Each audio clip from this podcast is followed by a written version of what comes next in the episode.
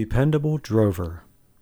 The Bible says in Ezekiel 33, verse 7 So thou, O Son of Man, I have set thee a watchman unto the house of Israel. Therefore, thou shalt hear the word at my mouth, and warn them from me. Drover pays careful attention to his surroundings. His twitching nose constantly samples and evaluates odors wafted on the breeze from near and far.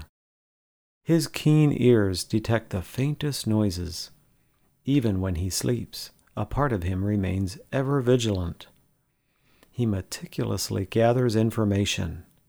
When the man arrives home from work, Drover performs a careful inspection of the vehicle, circling and sniffing, analyzing the scent as only a dog can.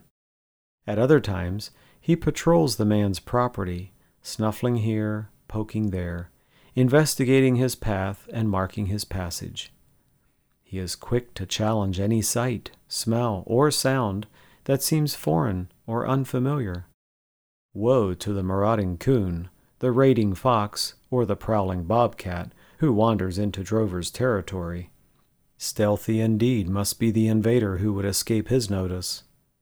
Though the scope of his surveillance is limited to his master's property, Drover takes his job as watchdog seriously. God has called us to be watchmen. Our sphere of vigilance encompasses our personal lives, our families, our friends, and our church brotherhoods.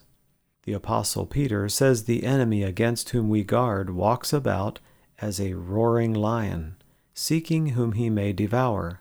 1 Peter 5, verse 8.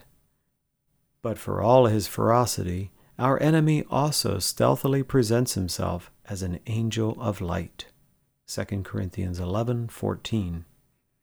Alone, we are not adequate to guard ourselves against the enemy of our souls. We are surrounded by threats. We need strength and wisdom from God. We need the insight and support of fellow believers. Be alert to the marauding individualist, the raiding false teacher, and the prowling gossiper. Be aware that these and other wrong influences often come to us in the form of something attractive and beneficial. We have a charge to keep. May we guard it well. When dangers hide on every side and faith is tried, watch far and wide, clear open eyed, in Christ abide.